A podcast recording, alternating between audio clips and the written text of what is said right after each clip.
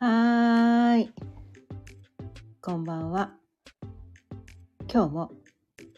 6時になったので、ちょいわるおかんの夕飲みほろよいトークやっていきたいと思います。今日のテーマは本当の自分に目覚めるための聞き流すだけ星読み講座の第20回目ということでまあ蟹座さんのことについてねお伝えしていきたいと思います。改めましてこんばんは。ちょいわろうかんのかよねです。毎日夕方6時からだいたい15分前後。15分からね30分くらい。その日のテーマを決めて気づきのヒントをお伝えしています。一日おきにねこのね星読み講座っていうのとこのその日のね気づきのヒントっていうのをね一日交代でお伝えしています。ということでね今日のテーマ星読み講座のね蟹座さんについてということなんですが、まあ、前回までねこう順番にお羊座お牛座双子座で今日が蟹座ということでまあ星座の中でね4番目の星座ってことなんですね。うん、でこのね星座っていうのがね蟹座っていうのがねどういう星座なのかっていうと前にねお伝えしたこの動き方のね性質で言うとこの活動的な星座さんです。動くのが苦にならない。で蟹座さん蟹座が始まる日っていうのが夏至の日なんですよね、うん、夏の始まりの日なんですそう夏を始める星座がこの蟹座の人たちなんですよね、うん、でもなんかねこのねこのエレメントで言うと水のエレメントなんだよね。うん、で、まあ、活動的ですごい動くの苦にならないんだけれどもエレメントが水だから まあね蟹座さんの時期って、まあ、梅雨の時期なんだよね。梅雨の時期なんだよ。ちょうど梅雨の時期がね蟹座さんなんだよね。まあ水のエレメントだからしょうがないよね。っていう感じで。ね。でこのね男性性女性性まあ陰陽で言うと陰の性質ね、まあ、女性性の性質。この動き方で言うとすごく活動的なんだけれどもこの男性性女性性で言うと、まあ、あとは、えーと、能動的か受動的かっていうね言い方で言うと受動的なんだよね。うん、で動くことはできるんだけどあんまりこう人に対して自分からこうグイグイ行くタイプではひょっとしたらないかもしれないみたいなね。うん、女性性が強いちょっとだから優しいみたいな。そんな感じかな？うん。男性的なねこうイケイケゴゴみたいな。なんかそういう感じではないけどこうテキパキ動くことはなんかあんまり深く考えずに悩まずに動くことはできるよみたいな。なんかそんな感じ。優しいんだけどこの動くの得意な人っているじゃないですかね。こう動くの得意っていうとなんかそのイケイケゴーゴーな人だけをね想像するかもしれないけどそうじゃないみたいな。それだけとは限らないよね。動くの得意な人の中でもこう何パターンがあってね。でこのエレメントでいうとこの水の人たちだからこの水の人たちっていうのはこのね何て言うのかな。水っていうのはこういろんなものにこうひっついてその対象物を濡らすとかね。あとはこう布とかね地面とかいろんなものにこう染み込んでいってじわじわじわじわじわって染み込んでいくっていうことでじわじわじわっていうあとベタみたいないうのもあるんだけど、うん、水の性質の人たちはね、うん、こう人とくっつきたがる、ね、人とくっつきたがるでそのじわーんと染み込んでいくっていうことでその,、ね、その感情ってやっぱりそのなんていうかな人の人だから、えーと、個人の感情というよりは人とそのなんかこう交わる感情っていうことなんですね。その対象とする何かとこうつながっていく結びついていくくっついていくなんかそういう性質を持っているのがこの水の星座の人たちなんだよね。うん、でこの水の星座で今までねこう4番目の星座ということで4つのエレメントで一番最初のこの水の星座さんたちなんですよ。でこのね12星座っていうのは人のねその成長過程を示しているっていうところもあったりとかしてで初めての水の星座で初めてね生まれて初めてこの人とのつながりをこうなんていうのかな確認するというか気づくって言った方がいいかな。うん、初めてあこの人とはなんかご縁があるんだなとかなんかこの人とつながってたいみたいなんかそういうことを一番こう生まれて初めてねそれまでこう自分しかいないと思ってたのにその他者の存在を認識してであこの人好きこの人嫌いみたいなね。初めてその他者というものをの存在を認識する星座っていうのがこのね蟹座さんなんですよ。で初めてその好き嫌いっていうのがね強烈に出てくる時期なんですよね。うん、今までほら他者の存在認識しなかったらこの人好きこの人嫌いとかないわけですよね。双子座さんまではよくわかんないんですよ。そこら辺。他者の存在あんまり認識してない。ただ興味があることに夢中になってるだけだったんだけど初めてこのね蟹座に至って他者の存在あなんか自分以外の存在がいる。この人好きかも。この人なんか嫌かも。みたいなね。でやっぱりねなんかこうまあお母さんは好きなわけなんですよね、うん、お母さん好きなわけなんですよ。ね。で家族とかね家族はやっぱりこういつもね一緒にいてくれる存在。家族はすごく大事とかね。いつも一緒にいる人はやっぱりこうななんだろうかな。いつも一緒にいるってことは一緒につながっていられるっていうことでちょっと安心するみたいなね。そういうところもあったりとかして、まあ、家族大事とかお母さん大好きとか。で逆の立場で言うとねこのね蟹座ってなんかその母性の星座とかよよく言われるんですよね。でねそのなんていうかな母性って生まれてすぐに母性は多分ないわけなんですよね。うん、多分生まれて初めて認識したこの人好きっていう存在が多分お母さんなんですよね。そこに対してやっぱりなんかこの人がこのねおっぱいくれるねおっぱいくれておしめ変えてくれたりとかなんか世話してくれてお母さんという存在自分以外のお母さんという存在それは別にねこの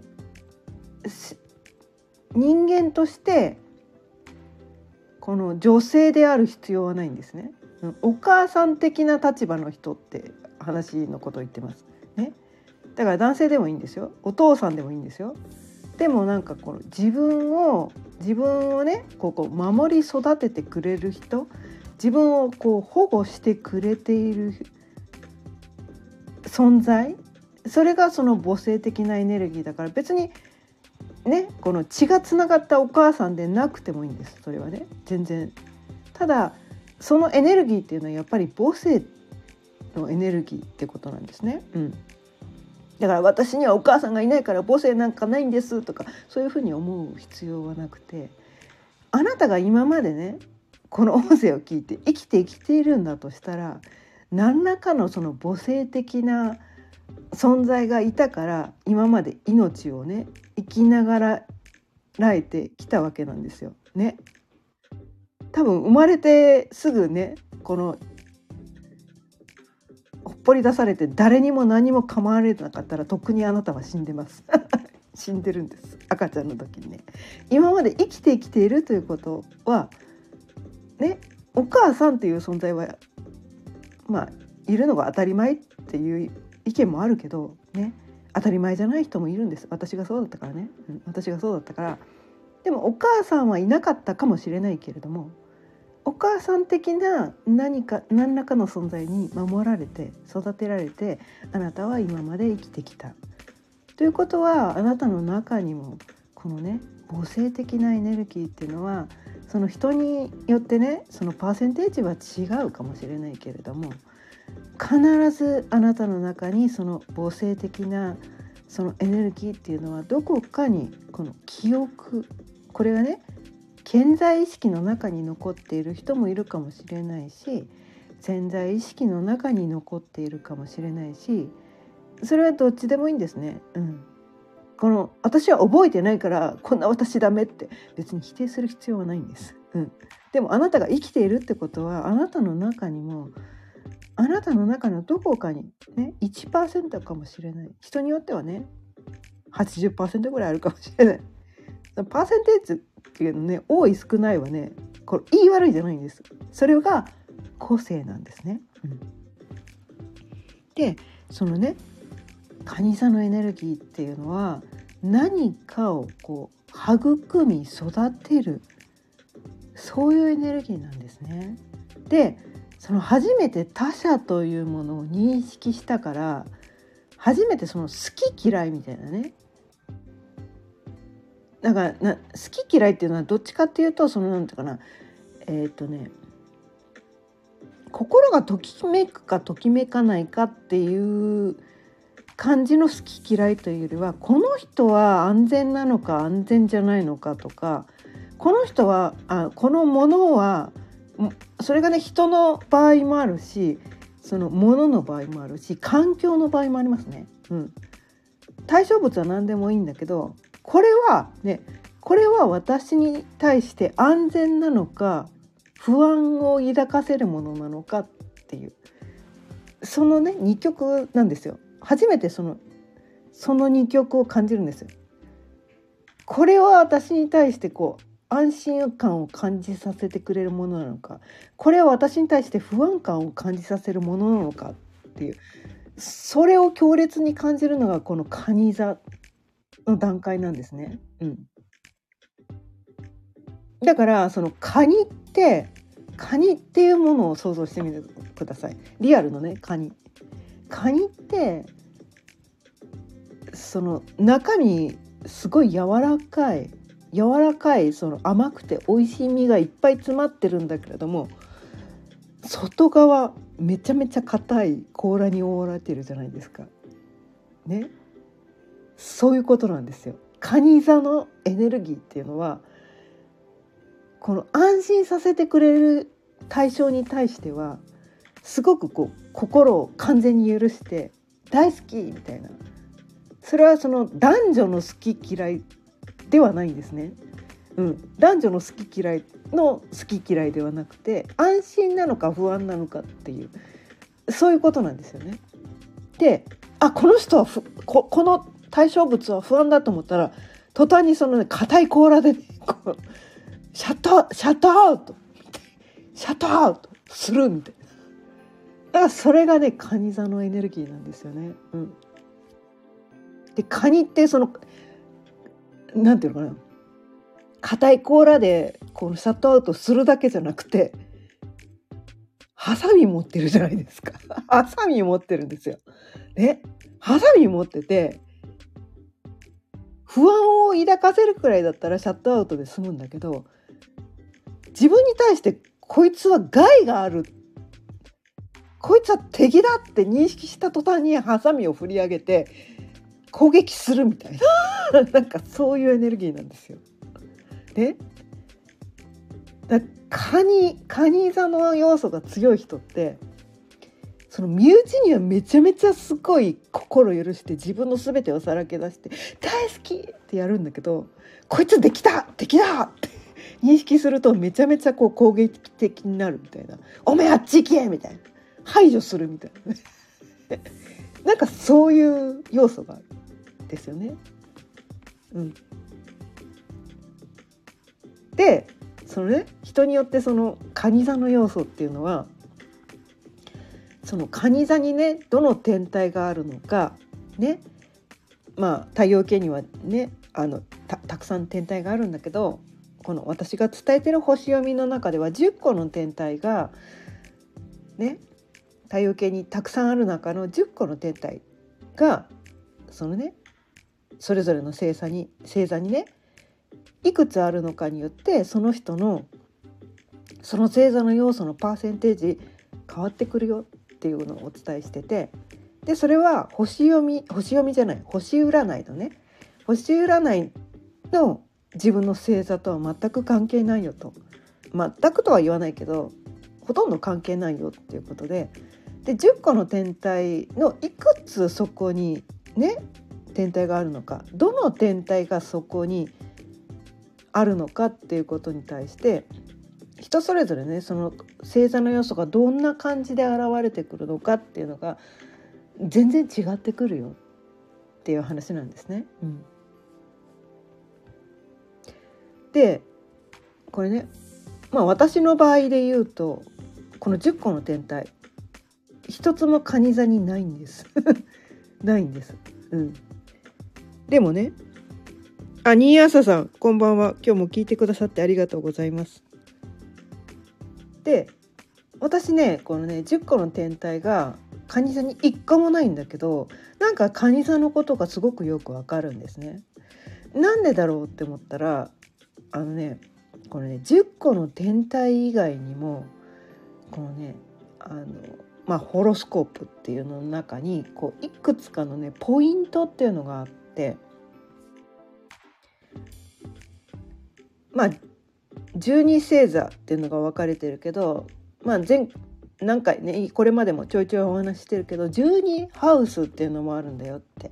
でそれぞれの星座のねあのそのエネルギーが詰まってるハウスっていうのが12個あるんだよっていうのがお伝えしてきたんだけどそれとは別にね。もうね星読みってね何層にも分かれてて何層にも分かれてるからすごい複雑なんだけど、うん、その中でこうね1ハウスの始まりね1ハウスの始まりっていうのがアセンダントっていうねそういう言い方をしてそれがねその1ハウスっていうのはこの自分自身自分自身。のことを表してるんだけどそのアセンダントね1ハウスの始まりのアセンダントっていうのが自分自身を表しててでそれは1ハウスっていうのはお羊座のお部屋なんですよね。でまだ生まれたばかりの赤ん坊だからえ自分っていうこともよく分かってないしで自分と他者のこのなんか区別もついてないしでもなんかこうなんかなんかそれが自分という認識もないんだけど私はここにいるっていう自覚だけがあるみたいな。なんかなんかこう目を開けて周りを見ててなななんだろうなんだろうこれよくわかんないけどなんか生きてるっていう感覚だけがあるっていう赤ちゃんね新生児の感覚がね。うん、でなんか自分がこういう人だという認識が全くない。無意識の感じなんだけどでも確かに自分の中にその性質があるっていうね。そういうところがこうアセントだアセンダントっていうことだったりするんだけど。でその次にねこの IC とかね IC とか言って4ハウスの始まりの時っていうのがねこう自分の土台になってくるみたいなね。これねあのね音声だけで伝えるの難しいね。このあの画像があったら めっちゃ伝えやすいんだけど。画像があったらねめっちゃ伝えやすいんだけど4ハウスの始まりっていうのがね IC って言って自分のねこのね人生の土台になるみたいなところがあって。でさっき言ったね IC っていうのが自分自身だとすると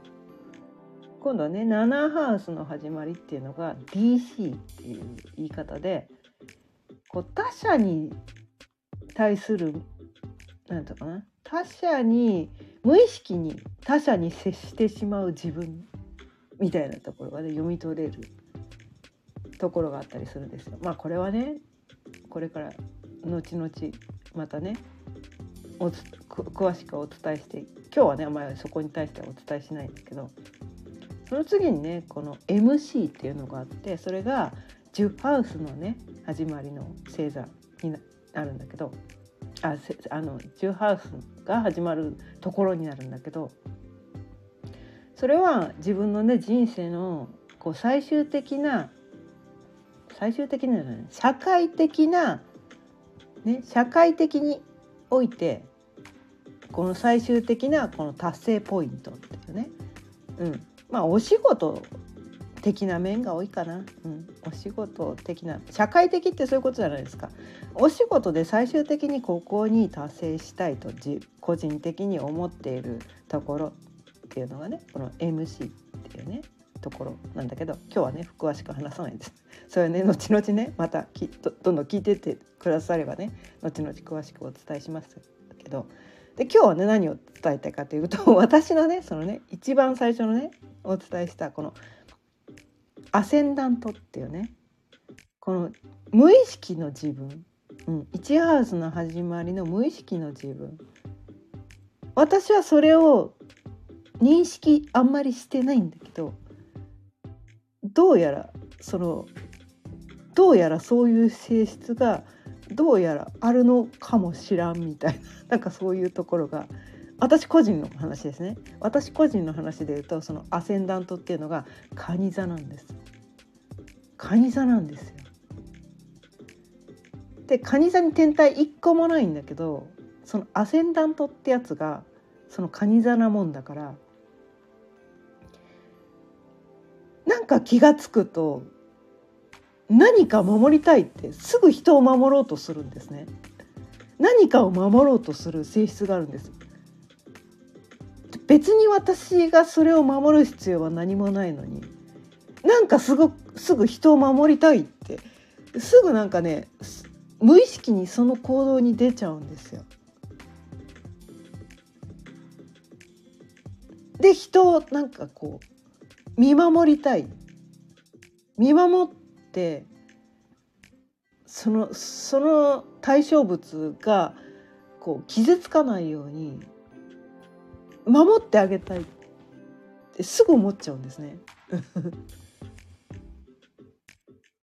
なんかそういうところが自分の中にあるなって気づけたのがこのね星読みを学んだことによってあそういうことかっていうことに今まで自分のこのね無意識のこの自分に全然気づけなかったんだけどこの星読みを、ま、学んだことであ確かに確かにすぐなんか何か何かを守ろうとするなって。それは自分の大切なものだけなんで 全てを守れないからね。この世の全てを守ることはできないからね。でもなんかこの自分の大切なものをすぐ保護しよう守ろうってすぐそういうことに対してでその自分の大切なものが傷つけられるようなもんならその対象物に対してめちゃめちゃ攻撃するみたいな、ね「お前何すんだよやんだよお前あっち行け!」みたいな なんかねそういう私がいるなっていうのに、ね、気づけたんですね。うん、そこに気づいたからあカニ座ってこういうことかカニ座こういうことかっていうのをね気づけたわけなんですね。うん、だからねこれね星読みを本質的に分かろうとするには全ての人の中にその十二星座の要素があるから自分の中にちょっとでもあるその要素にいちいち気づいていく。気づくことで気づくことであそういうことかっていうことにいけたらそのねこの星読みを学んでる人の中ではそのキーワードを一生懸命覚えようとする人がいるんだけど私それすごくナンセンスだなって思っててそれは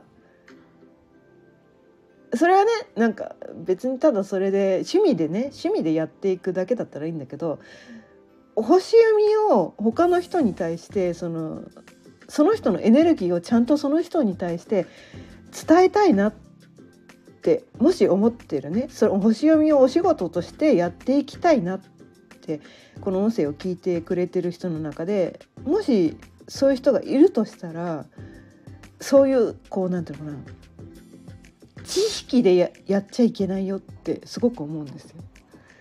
知識でやるとなんかおかしな方向に行くかもよって キーワード覚えなくていいんだよ。あなたの中にあるそのねパーセンテージが少ないかもしれないけれどもあなたの中にあるその十二星座の要素っていうのをとことん突き詰めていくことによってあこういうことなのかっていうことが分かればもうそこに対してマニュアルは必要なくなるんです。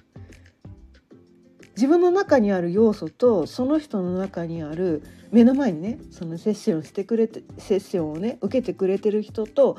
の中の共通点共通項っていうのを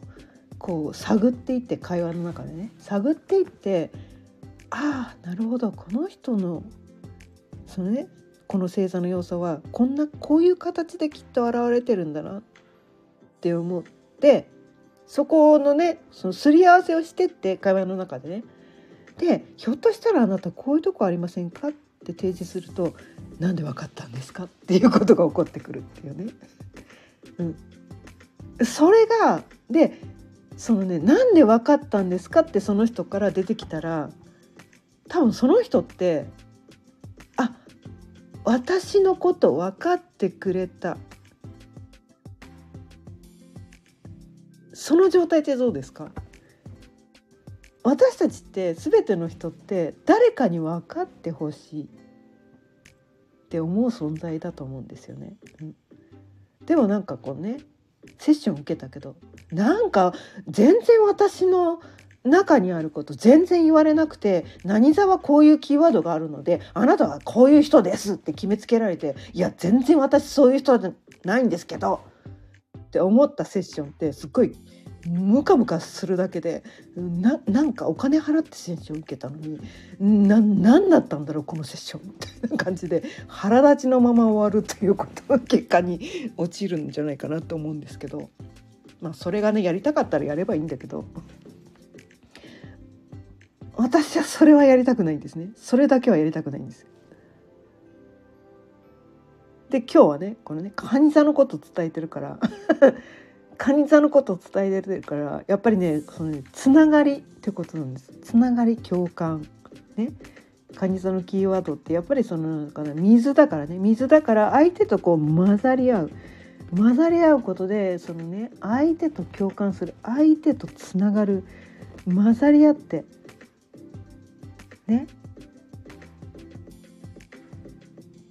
敵じゃないんだよ。敵じゃないんだ。私は敵じゃないよ。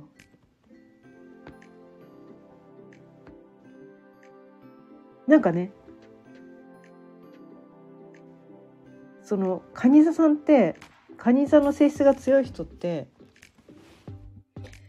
その防御がね必要以上にねそのハサミ振り上げたりとかしてまあ、防衛本能が強いの別に悪いことじゃないんだけれどもそれがね悪い方向に出ちゃうと必要以上にそのねこう防衛しすぎて壁を作って結果的に自分がその苦しくなってしまうっていうこともあるのかな。で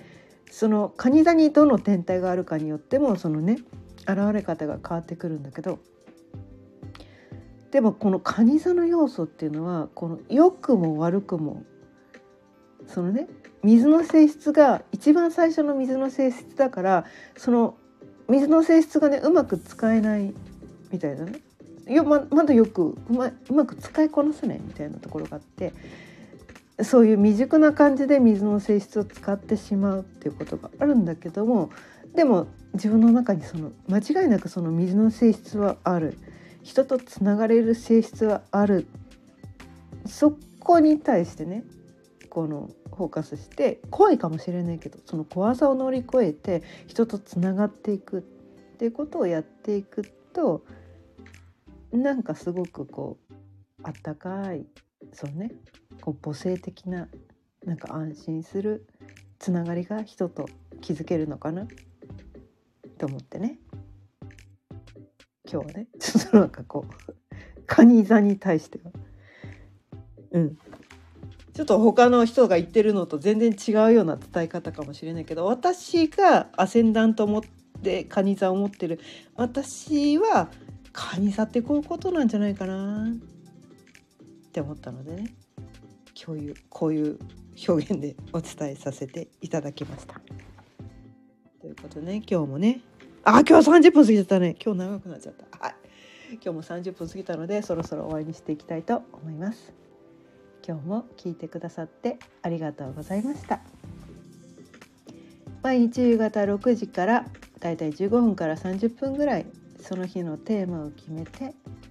気づきのヒントをお伝えしていますまた聞いてくださったら嬉しいです今日の音声を聞いてくださってちょっとでも気づきのヒントが得られたなとか星を見てなんか面白そうもうちょっと聞いてみてももういいかもって 思っていただけたら是非チャンネルのフォローやいいねボタンもよろしくお願いいたします。それではまた明日さようなら。